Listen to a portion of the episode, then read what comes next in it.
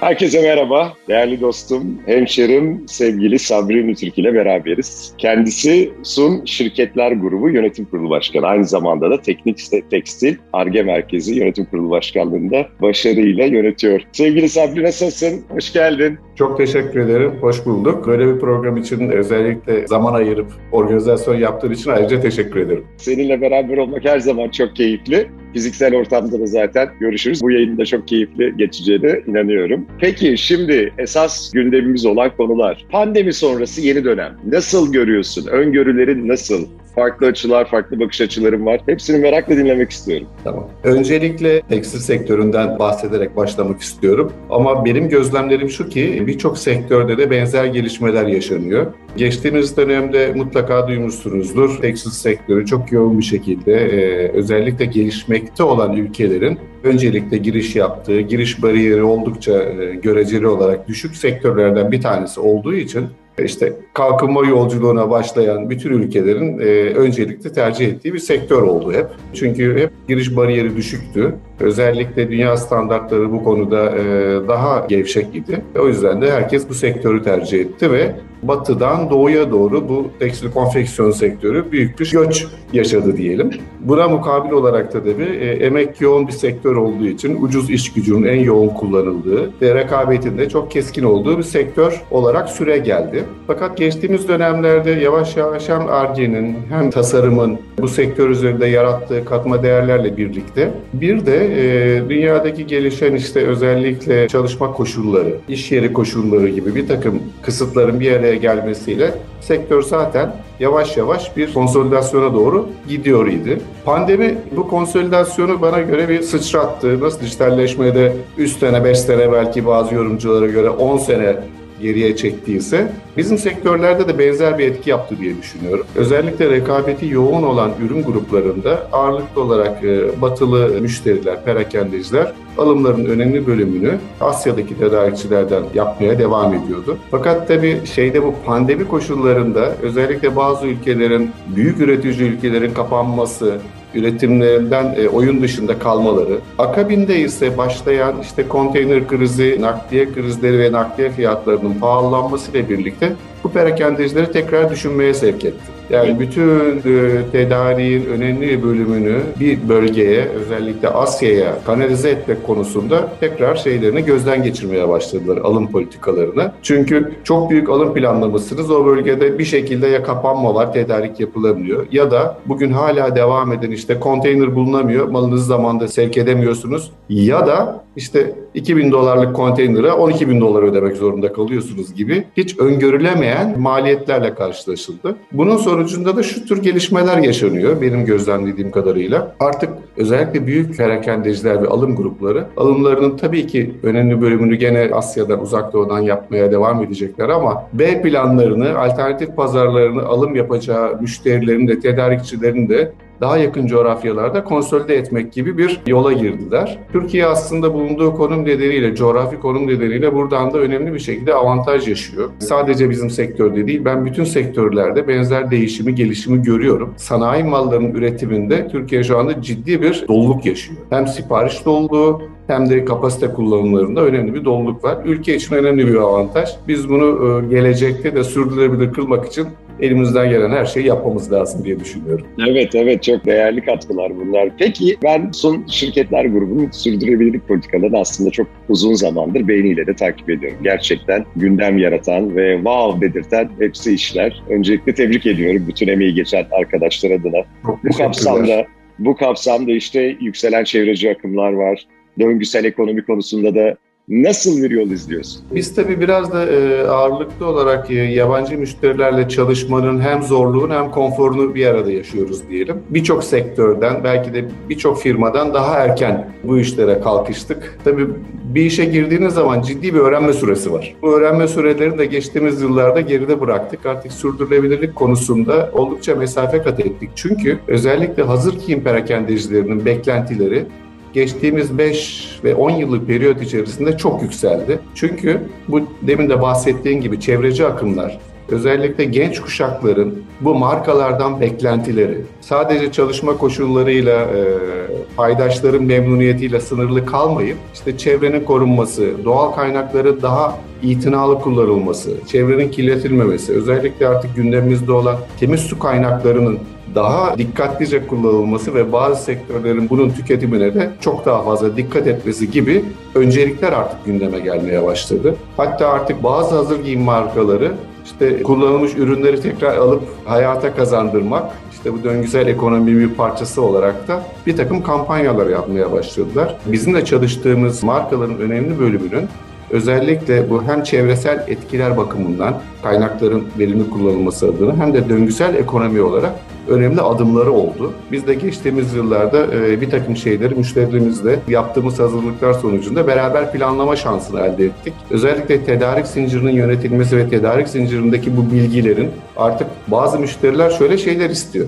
Yani ürünün hangi e, tarladan gelen pamuktan başlayıp hangi iplik üreticisinde ipliğe dönüştüğü, nasıl kumaş süreçleri yaşandığı, hangi konfeksiyon biriminde üretildiği, ne tür aksesuarlar kullanıldığı gibi bilgilerin hepsini görmek istiyor, bilmek istiyor. Biz de bu konuda oldukça mesafe kat ettik. Ürünün e, izlenebilirliği konusunda oldukça yoğun çalışmalar yapıyoruz. Bir. ikincisi bu kategoriler içerisinde de bütün tedarikçileri müşterilerimizin önüne koyduğu 2025-2030 hedefleri doğrultusunda işte daha az su kullanan, pamukta işte ne bileyim Better Cotton uygulamalarına özen gösteren tedarikçilerin e, bu Better Cotton lisansıyla ürettiği veyahut da viskon ürünlerde gene müşterilerimizin onayladığı kabul ettiği çevre kriterlerine uyum sağlamış tedarikçilerde. Aynı şekilde polyesterde işte geri dönüşüm şartlarını sağlamış tedarikçilerle çalışıp bunların hepsini aynı kategori içerisinde değerlendirip izlemeye başladık. Biz de müşterilerimizin hedefleriyle birlikte benzer hedefler koyduk kendi üretimlerimiz için. Hem bu uyum sürecinde geride kalmamak üzere.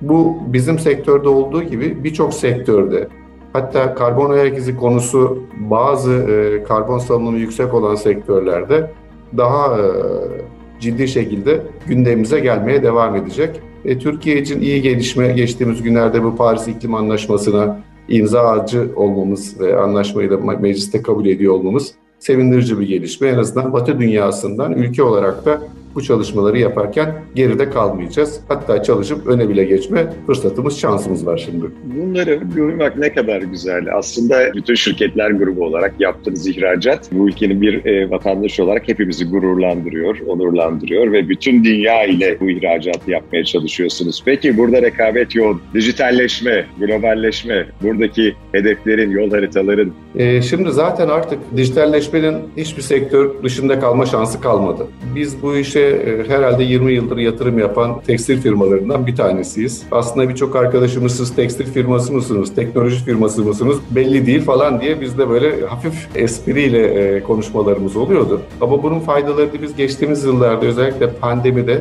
müşterilerimizin 2020 Mart ayında mağazalarını kapatmasıyla bize dediler ki her şeyi durdurun biz eve gidiyoruz siz de eve gidin. Biz iyi ki o yatırımları yapmışız. Ertesi sabah eve gittik bütün çalışanlarımız, ihtiyacı olan herkes evden çalışmaya devam etti. Ki biz bunun daha önce ne provasını yapmıştık ne böyle bir şeyi hayal bile etmemiştik. Bunun gerisinde kalmak hiçbir firma için mümkün değil. Öte yandan daha ilerileri hayal etmek durumundayız. Biz biraz bunu yaparken aslında bir pandemi aklımızın köşesinde bile yoktu. Biraz daha mobil çalışma, biraz daha esnek çalışma, dünyanın her yerinden çalışabilmek gibi altyapıları hayal etmiştik. İşte artık bununla da sınırlı kalmıyor. Yani işletmenin içerisindeki verimliliklerini geliştirmek, uygulanabilir alanlarda bir takım yapay zeka uygulamalarını devreye alabilmek, özellikle ürünün izlenebilirliğinde mümkün olduğunca hem işletme içerisinde hem işletme dışarısında verilerin online akışını sağlayabilecek altyapıların kurulması gibi alanlara çok yatırım yaptık ve yapmaya da devam ediyoruz. Bu konuda anlatacak aslında o kadar çok şeyim var ki 15-20 dakikalık bölüm yetmez herhalde saatler lazım. Çünkü biz bir tekstil firması olarak Endüstri 4.0 uygulamalarını çok yaygın kullanan ve bunu geliştirmeye çalışan firmalardan bir tanesiyiz. Önümüzdeki dönemde bunları da yoğun yapmaya devam edeceğiz. Zaten bizim sürdürülebilirlik başlığı altında iki tane önemli konumuz var tanımladığımız. Bir tanesi dijitalleşme, diğeri ise insan kaynakları. Çünkü gelecek dönemde özellikle işte bu Y ve Z kuşaklarının iş yerlerinden beklentileri, çalışma koşullarının onların istediklerine uygun şekilde evrilmesi. Aynı şekilde bu Y ve Z kuşaklarının kariyer planlarının, kariyer yolculuklarının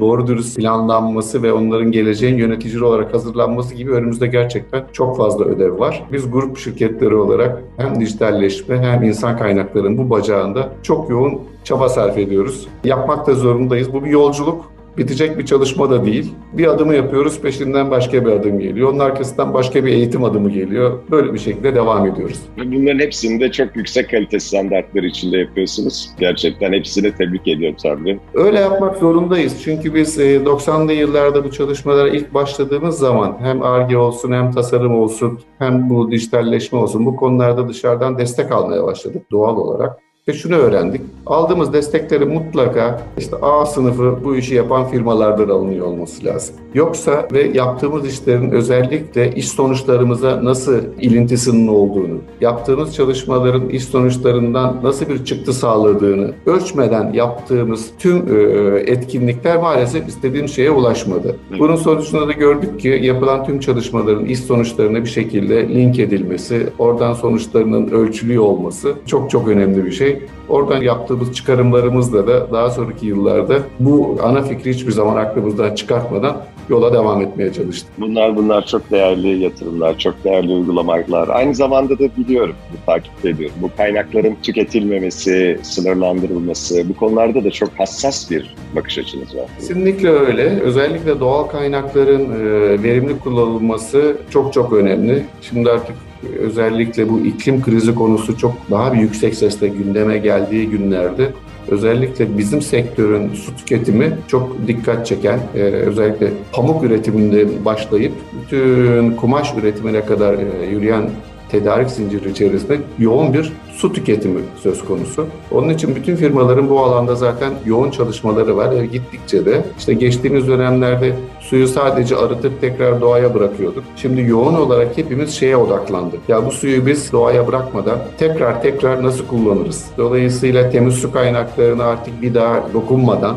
aynı suyu e, işte arıtıp temizleyip %100 geri kazanıp nasıl yaparız diye şu anda bütün projelerimizi ve gelecek yatırımlarımızı buna kanalize etmiş durumdayız. Sevindirici haber sadece biz değil, bizim endüstrimizde de, başka endüstrilerde de çok sayıda firma bu öngörüyle hareket etmeye başladı. Umuyorum önümüzdeki 5-10 yıllık periyotta ülkemizde de regülasyonlar bu yönde de zaten bir değişim gösterecektir. Özellikle temiz su kaynaklarının işte bir takım sanayi üretimleri için defalarca tüketilmesi yerine işte bir, bir kere alıp tekrar geri kazanıp tekrar kullanıp ekonominin içerisinde yer almasına herkes özen gösterecektir. Aynı şekilde binalarımızın bazılarını biz e, güneş panelleriyle kapladık. Bazı binalarımız tamamen çevreci bina durumunda. Neredeyse sıfır atık üretiyoruz bu binalarda güneş enerjisiyle e, sanayi üretimimizi sürdürüyoruz. Bazı binalarımızda doğal gazla kendi kojenerasyon santralımız var. E, elektriğimizi öyle üretiyoruz. Önümüzde de yeni yapacağımız yatırımlarda işte yağmur suyunu da tekrar toplayıp onu da proseste kullanacak şekilde şu anda